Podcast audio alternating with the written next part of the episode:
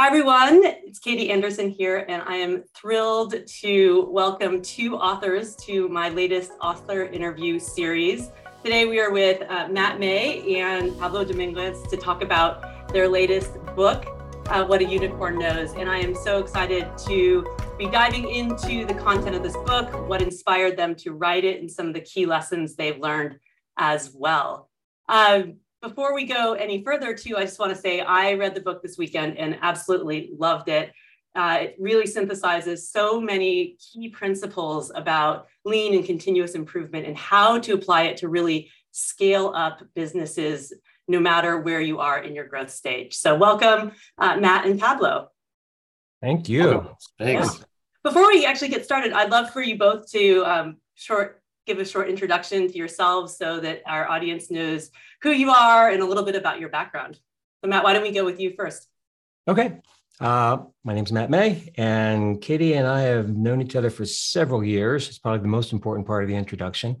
Um, in terms of relevance to lean, I spent better part of a decade, uh, first part of this millennium, um, with a company called Toyota. So I got to breathe the air inside that organization for a bit in the sales and marketing um, distribution arm in North America. So not in the factory world, although my job was sort of porting over all the stuff that happened in the factory to uh, you know the knowledge the the, the white collar uh, folks knowledge workers. Um, so that was a fun exercise. It led to a book called the elegant solution uh, took me on a path of authorship and speaking and consulting and I met Pablo uh, 11, 12 years ago. Pablo, I always forget how long it's been. It's been a while. 11 ish. Wow. Yeah, 11 ish. Um, and he was at a, a large uh, uh, company at the time, Fortune level uh, company called ADP.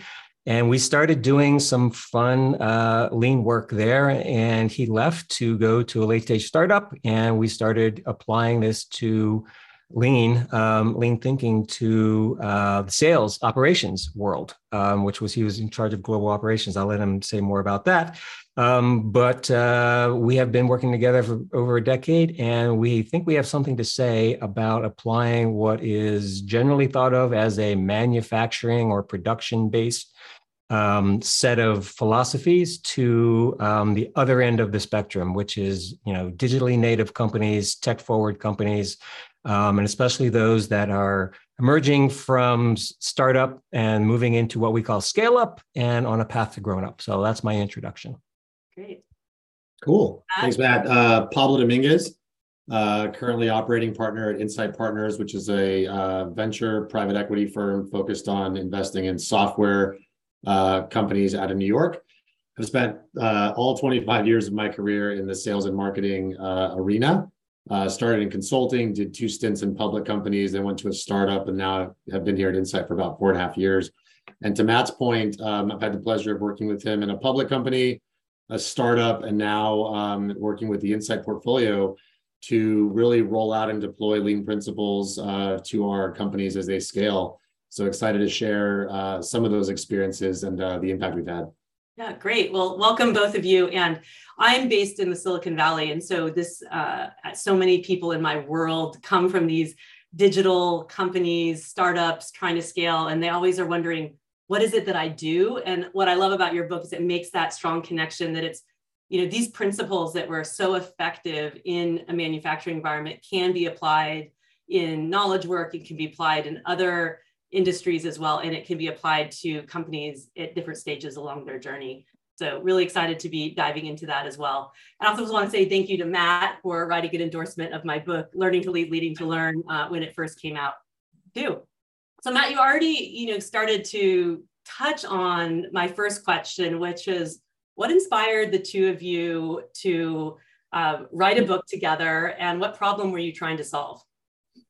Yeah, good question. Um, I, I, think the problem is um, it, it's one that everybody's sort of facing right now, um, which is how do you consistently grow and scale your company? Because that's really what business is all about. If you're not growing, you know, why are you in business? Um, but everyone's sort of facing the same challenge right now, and whether it's you know the the craziness of a pandemic three years ago or the craziness of uh, a 180 in in the market. Everyone's sort of you know casting about, looking for some sort of handrail um, maybe a magic potion. Um, and what we've seen is that um, if you think about certain principles in a lean way, um, some of that magic actually appears. And, and all the stuff that we've um, uh, experienced in the field with our portfolio companies and the kind of impact that we've had um, we thought, well, this is kind of a different spin. This is a different take on what is traditionally thought of as something that's probably just no longer even relevant. And by gosh, um, it sure is. So we thought we'd put it on paper, we'd make it practical, um, a little bit of philosophy mixed with a good bit of practitioner, because uh, we're both operators. Um, neither one of us, um, we would never say that we're scholars. We don't actually study this stuff, we do it. Um, so this is this is meant to be a sort of a playbook for um, addressing those kinds of challenges. Thanks, Matt. Pablo, uh, do you have anything to add on that, or your what, what inspired you personally to partner yeah. with Matt on this? No, I think the to echo so however we started, like when we when we did it at, at a public company and we did it a couple of times um, and saw the results, it was amazing, right? And then when Matt and I worked together at a startup and saw the results, it was great. And now that we've been working with the Insight portfolio, right? And we have, you know, over 500 companies in our portfolio at Insight.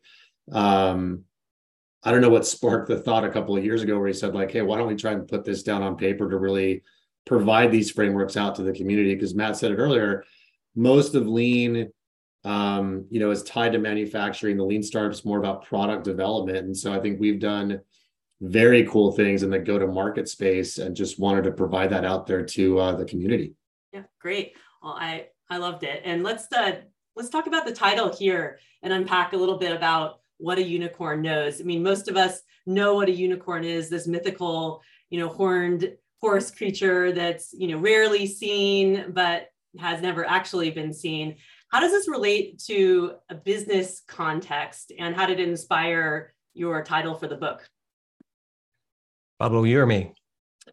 I'll start, then you can you can jump in. So um, we're in the business, our our company of of investing in startups, right, and scale ups. And so the the dream of I guess any founder is to uh, one ultimately build build a very successful business, right? And one of the sort of aspirations that's been out there is like achieving unicorn status, which is getting to a valuation of a billion dollars, right?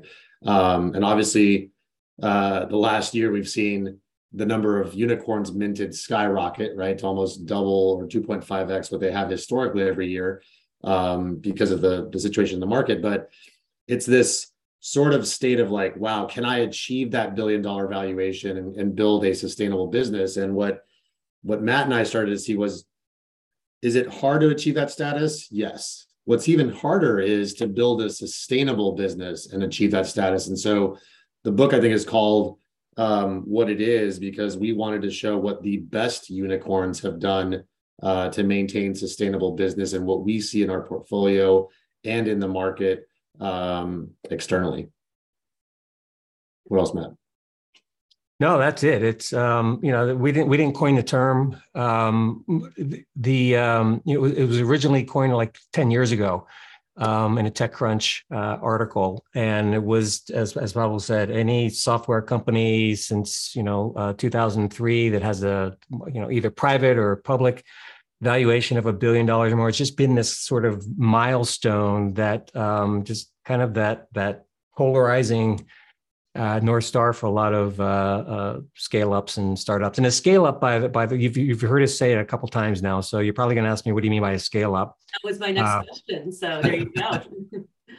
a scale up is we, we, we have to think of the, the maturity uh, of a company in, in three stages. And this is obviously vastly oversimplified, but um, startup, scale up, grown up. And scale up is generally, you know, like if you went to Wikipedia or something like that, it would say something like a, a company that for the last three years has had growth uh, of 20% or more. Um, so rapidly growing, um, oftentimes growing so fast, even in times like this, that um, disciplines are have not been developed. And sometimes, just like any adolescent, uh, teenager, um, kind of get out over their skis. They're they're they're very impatient. um, don't necessarily want to do all the right things, make all the right decisions. And lo and behold, um, that's when potential failure can happen. And that's exactly what we try and avoid um, in our work. So we actually work on the advisory side of Insight Partners, which is a significant organization, well over 100 people in several different centers of excellence. Um, aligned to traditional uh, functions in an organization. So, sales and customer success, marketing, uh, talent, product engineering, and we just try and help them remove the obstacles to growth and scale at the same time, making sure that the discipline that will take them beyond, you know, this inflection point and into the that grown-up phase, um, you know, all that scaffolding doesn't fall down. So that's that's what we we see as a that's what we call a scale up. Just in case anyone is out there wondering what's a scale up. I had that question as well, but it made a made a lot of sense to me. And you know I, when i was reading the book while you're focused at you know targeting these entrepreneurs in this scale up um, you know phase i really found that all of the principles and concepts you talked about really could be applied no matter where your business is. That there you know there's always these forces that are working against growth and you know continuing to make impact and create value in the in the marketplace and that you know as you mentioned earlier that is really the essence of what any company or organization is trying to do create value for its customers and continue to grow and thrive. Um, you know, so you talk about these four different forces that really work against any object in motion or business in motion, you might want to say. Um, I was hoping you could describe these, you know, these four principles, and then we can talk about how your model helps overcome the inertia of these. Okay, Pablo, you, me, what do you want to do? I'm going to go Pablo first, and that can tag on. I'll go Matt first because I usually do the last one here. Okay, so. great. Matt first. um, Pablo was fond of using a metaphor uh, for our portfolio companies uh, around Formula One and Formula One cars.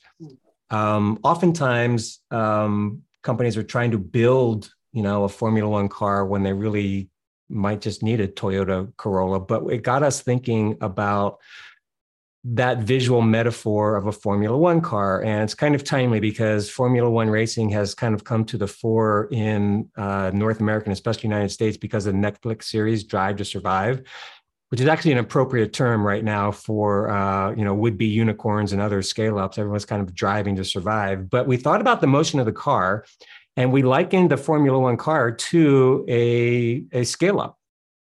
They're both um, very, very uh, high technology uh, entities, if you will, very, very um, uh, high velocity entities.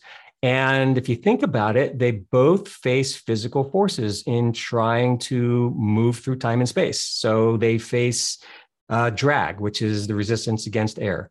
Um, and there is an organizational equivalent to the physical force of drag. You know, um, you know when decisions take too long, um, when uh, choices just seem to drag out forever and no progress is made, that's that's drag, and that certainly gets in the way of of scaling up. There is uh, friction.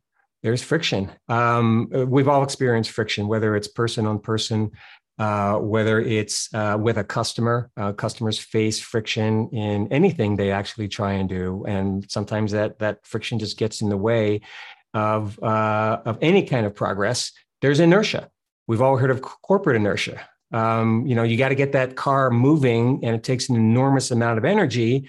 Um, but once those flywheels are spinning, it takes less energy, um, but it takes a lot of energy to slow it down. That inertia finds its its way into the organizational world as well. Sometimes uh, companies suffer from what I call big company syndrome, or innovation anemia, all of a sudden, all that that that mentality that worked in the garage, you know, we're scrappy, we're resourceful, we're experimenting all the time, we're out there with customers, learning, iterating.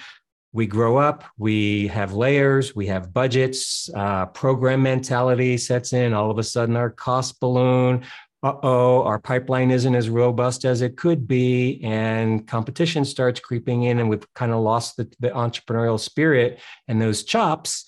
Um, you know that inertia can take hold, and then finally the one that that that Pablo loves, and and you know Katie, you're mostly uh, an expert at as well, is waste. Yeah, Matt. Let me add something to what he said before I go into waste.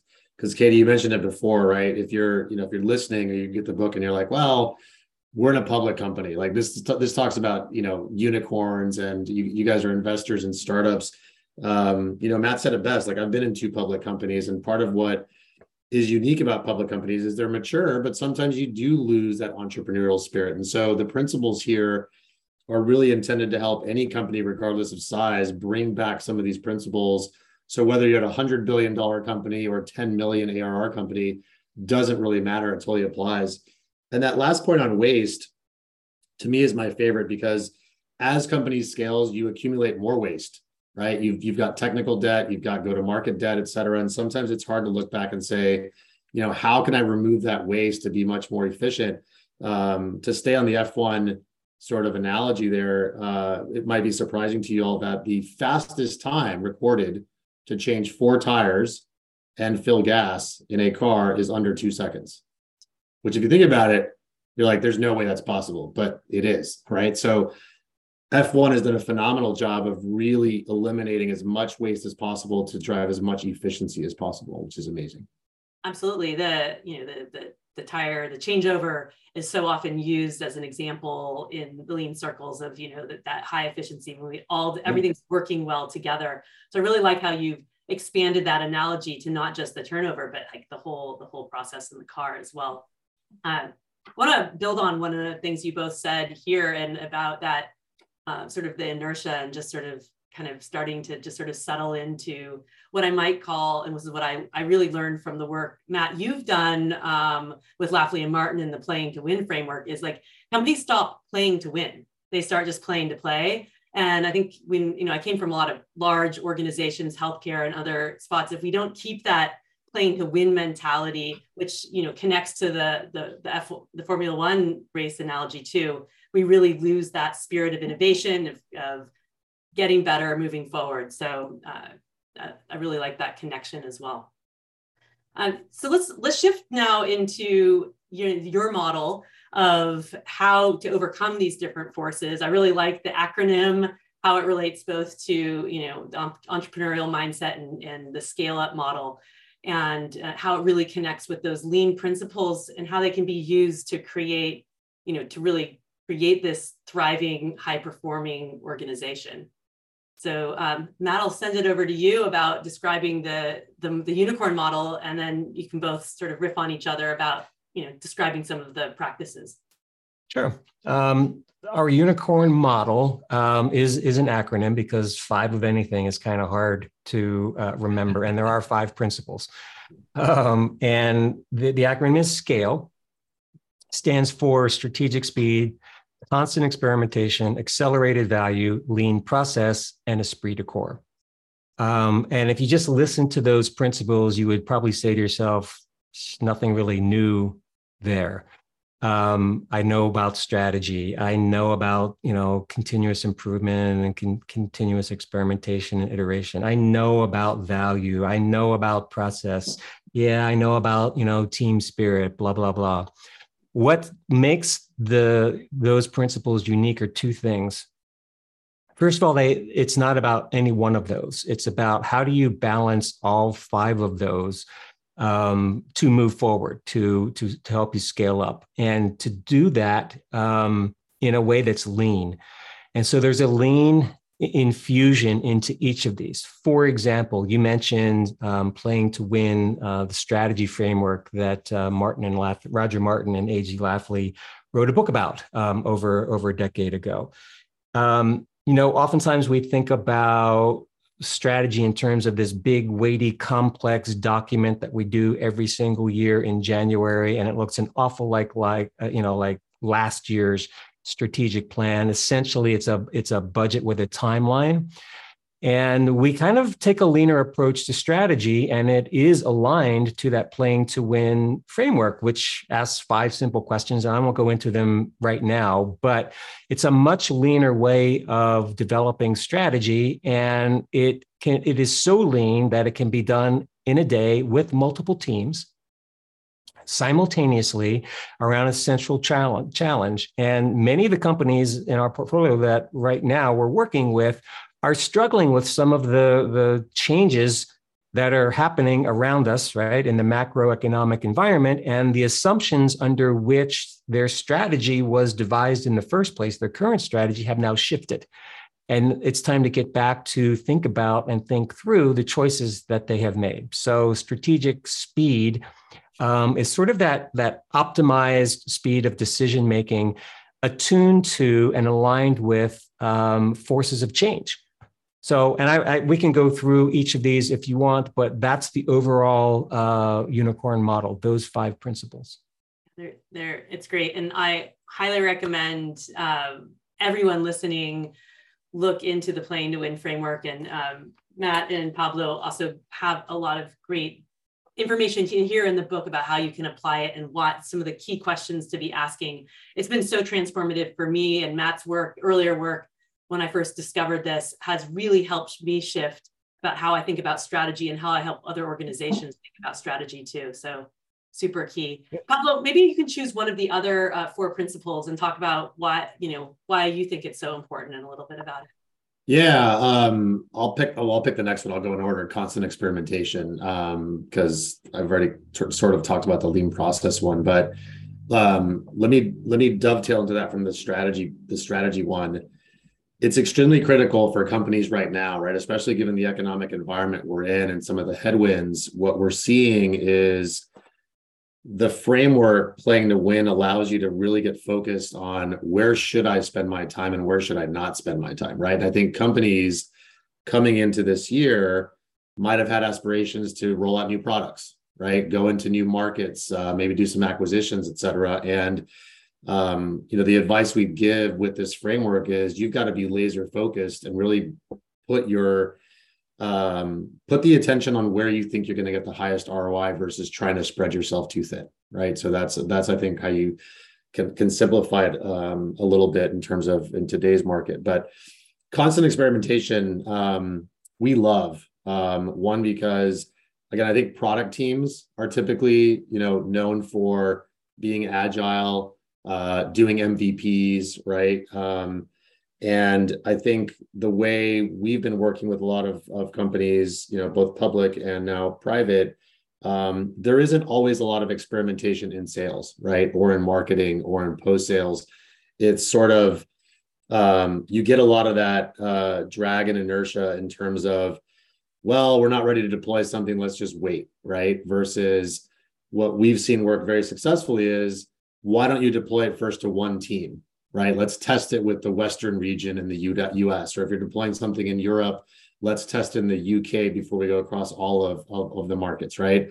Uh, whether it's a product launch, whether it's changes to quotas or compensation plans or field marketing materials, there's a way to test and iterate before you go broad to really ensure you're doing the best things possible. So again, not a concept that's always followed outside of product. And I think that's something uh, we see some of the best companies doing. Great. When you're working with companies, you know, where where do you suggest they get started, or like what's the what's the most common recommendation you have for how to get moving forward and overcoming these forces?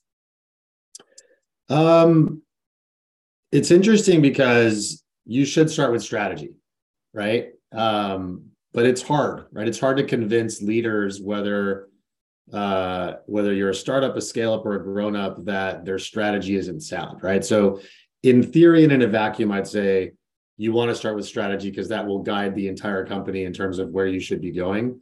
Um, I know Matt's been a huge proponent of trying to start there, but typically where we sometimes start is um, on the process piece, right? Because something is broken in the system uh, customers can't on get on, get onboarded quickly enough. We're not billing them correctly. It takes too long for a sale to go through the process. Uh, implementation takes too long, et cetera. And so it, it has been very natural for us to start there um, and demonstrate, look, we can, Matt, correct me if I'm wrong, on average, we've been able to take out 25% of waste in the lead to cash process. So imagine like you're decreasing time to value for your company by 25%. Like that's been the average, right? We've had higher uh, amounts than that, but um, that's always a great place to start um, because one, you bring people together from different functions that work together, um, and you can see the ROI immediately. So, yeah. well, that echoes too with my experience too. You know, when I first started learning lean, I was working in healthcare, and that was the end too. Like, let's solve some important, like, critical problems in the organization, and through that, started to see, you know, the engagement, the spirit of the corps, uh, yeah. you know, the the accelerated value that's happening, maybe in a different context, but then can get the executives seeing that um, strategy needs to be refocused and we can't just like plop in our plans from last year and call that strategy to be really effective. To yeah. echo what matt what matt had said earlier. Um, i want to shift the the conversation. I have a question for both of you um, looking at yourselves sort of personally and you know matt you mentioned that you worked at toyota for many years i know you know um, my former friend and colleague uh, ken Polone. you had some experience with toyota university and i'm curious for yourself um, what is one shift in your own practices or like mindset as a leader that you learned during that time that's really been influential about now um, how you you know how you lead and how you help other companies Pablo's probably tired of me saying this, but it's them, gentlemen. Um, but um, my my uh, my entire worldview halfway through my tenure there, my entire worldview shifted from one that is sort of natural, intuitive, and I thought simpler, which is, hey, what do I need to do next? Um, what am I supposed to be doing? What more can I be doing? To one of subtraction. Um, so I now kind of look at the world from what needs to be removed to allow me to go for what should I stop doing? Um, what should I do less of? Um, every single book I've written, every single uh, workshop, everything that you read in What a Unicorn Knows is through that lens of subtraction, um, which it, it's not a glass half full versus half empty kind of duality. It's it's really about given this glass, this container, how do I optimize? How do I optimize it? Um, and the path seems to be one of, uh, you know, how do I get maximum effect through minimum means? Um, so it's a little bit of a shift between what a lot of people think of lean as, hey, how do I do more with less? Um, and um, oftentimes the, the less focus is some willy nilly cut that can be painful um, and doesn't really bring you more, doesn't really bring you any better. But that was a big shift for me. Um, it was a light switch that went off um, when I was at my wits' end, um, but it allowed me to kind of complete my, you know, the, the last few years there in a way that, um, you know, just kind of changed everything for me. So um, Pablo's probably tired of hearing me say it. I like hearing it every time. and and thank you for helping us to think about how we can subtract subtract to have more value. I mean, that's what it's really about Pablo for your you, you know, if you think about what, you know, what is something you've had to unlearn or shift for your own um, leadership approach to be more effective as you've gone through your own learning journey? Yeah, no, I'd say for me, and my team's probably tired of hearing this, is um, learning to challenge the status quo when you are the status quo. It's very easy to say, oh, yeah, I inherited something. Of course, I'm going to challenge it. And you know optimize through lean or whatever principles but uh you know i tell the team all the time a year from now what we created is the status quo right we we should not be waiting for someone else or a crisis to come through to say oh yeah we should improve that right we should this goes back to sort of continuous improvement um, but not for the sake of continuous improvement um, so just knowing to challenge yourself when you, you become the status quo and it's inefficient is sometimes hard because um, it's yours. Right it's like being willing to be open to that and humble to yeah. humble to imperfection and change. So thank you. Um, you know you've written a book together which is not easy. I have some experience with that but at least I, I, was the primary author although i was collaborating with you know someone in telling their story. Um, i'm curious for you both um, what is something you've learned with a new perspective through the process of writing this book um, it could be either pro- the process of writing it together or just the process um, as a whole Matt, I'll, we'll go to you first.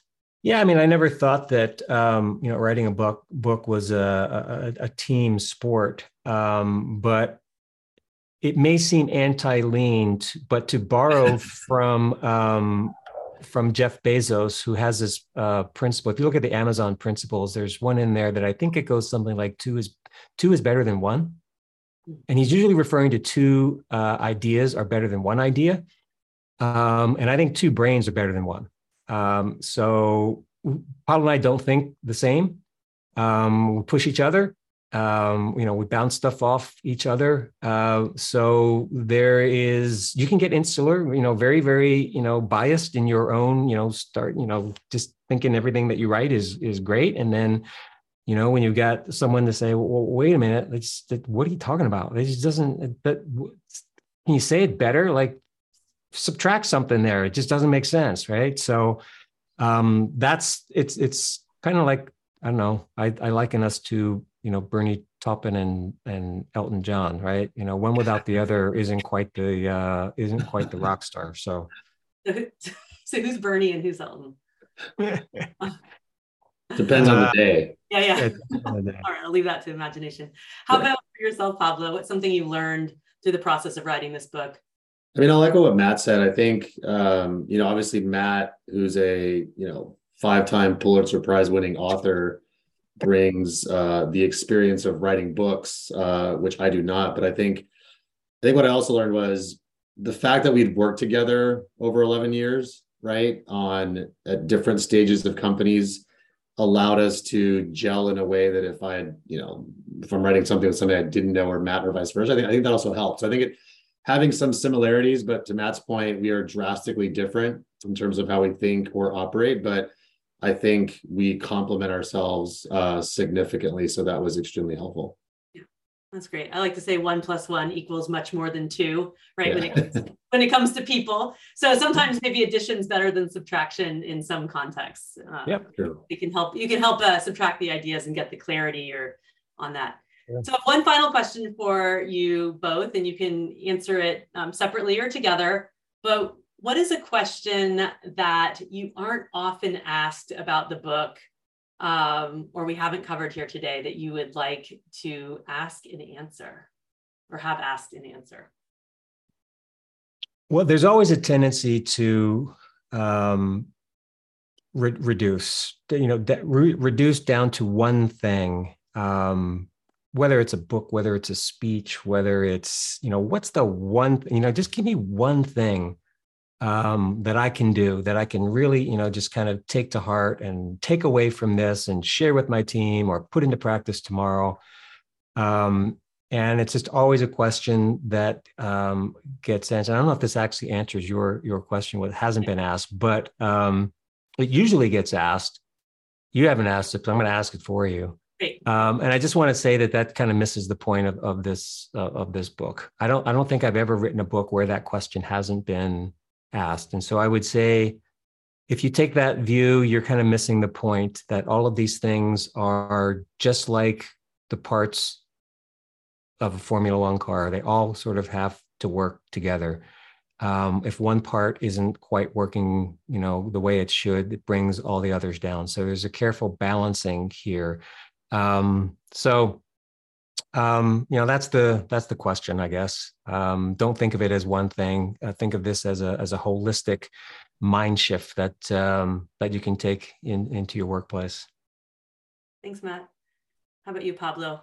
My question would be: Is this book really for me? Hmm. Because I am X, right? Or I work at Y company. This seems like it's not for me. Um, and I actually think this book can be applied not only to every business model but to personal life. And that's you know it's interesting because the principles literally can be applied to any situation um, professional or personal. Uh, so yes i think it absolutely can be applied uh, across every single medium which i think is what's exciting. I've actually put some of the principles at, at work at home. Uh, during covid uh, tried to put too much lean process at home and was kicked out of the house for a little bit because that did not go well, even though I thought I was being efficient. So um, it can be applied everywhere. Yes. Well, and a key principle is uh, engage the people who do the work to come up with a solution. So yes, uh, I did not apply that. Yeah. So there. good, good, good lesson. But interesting that Pablo said that because um, we, we had uh, an early reader um, uh, president of a home building uh, company got back to me and said, you know, um, this goes beyond my business. I'm actually going to bring some of this stuff to my church group. So, to Pablo's point, um, it kind of transcends um, just that that that notion of, of business only um, and a particular segment uh, of business. So broadly applicable. And if if we do if we did our job right, it's like when you see a good movie or listen to a song, everybody hears the same thing or sees the same thing, but everyone's got a little bit different take on it.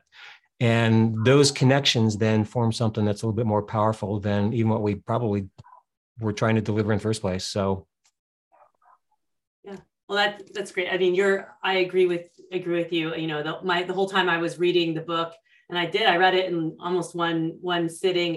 It's practical. It's applicable no matter where you're at, and there's tangible, you know, principles and practices you can apply in, in so many different places. And I love the stories and the the voice of, of the book as well. And I'm definitely recommending it to my husband and his colleagues who all work in the tech industry, who are right in that um, that phase. But for anyone who's listening, this book can apply to wherever, whatever stage of your company is at. It helps bring in all of those key lean principles and apply them of how you're going to scale and grow and how you can apply it to improve yourself as well. Where and how can people get a copy of your book?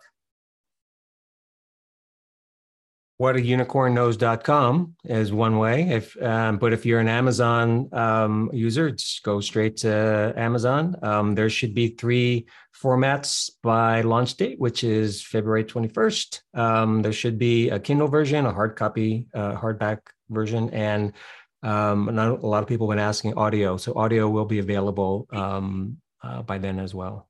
Super, super exciting. So this interview will be coming out right after the launch, so it'll be ready for everyone. So that's uh, that's super. Thank you, Matt and Pablo. It's been a pleasure talking with you here. Uh, highly recommend you all get a copy of What a Unicorn Knows, and I promise that you're going to learn something important and, and invaluable to help you help your company at whatever stage it's at to scale up. So thank you, guys. Cool. Thank you. Thank you. Hi, everyone. Katie Anderson here of Exciting News. I have just read the book, What a Unicorn Knows, and have interviewed the authors, Matt May and Pablo Dominguez, and they are giving away 10 free copies of their book to some lucky entrants of our giveaway. So be sure to enter below and check out the interview that I've done with Matt and Pablo about their new book, What a Unicorn Knows. You don't want to miss it. Thank you for listening. This is Katie Anderson. To learn more, visit my website, kbjanderson.com.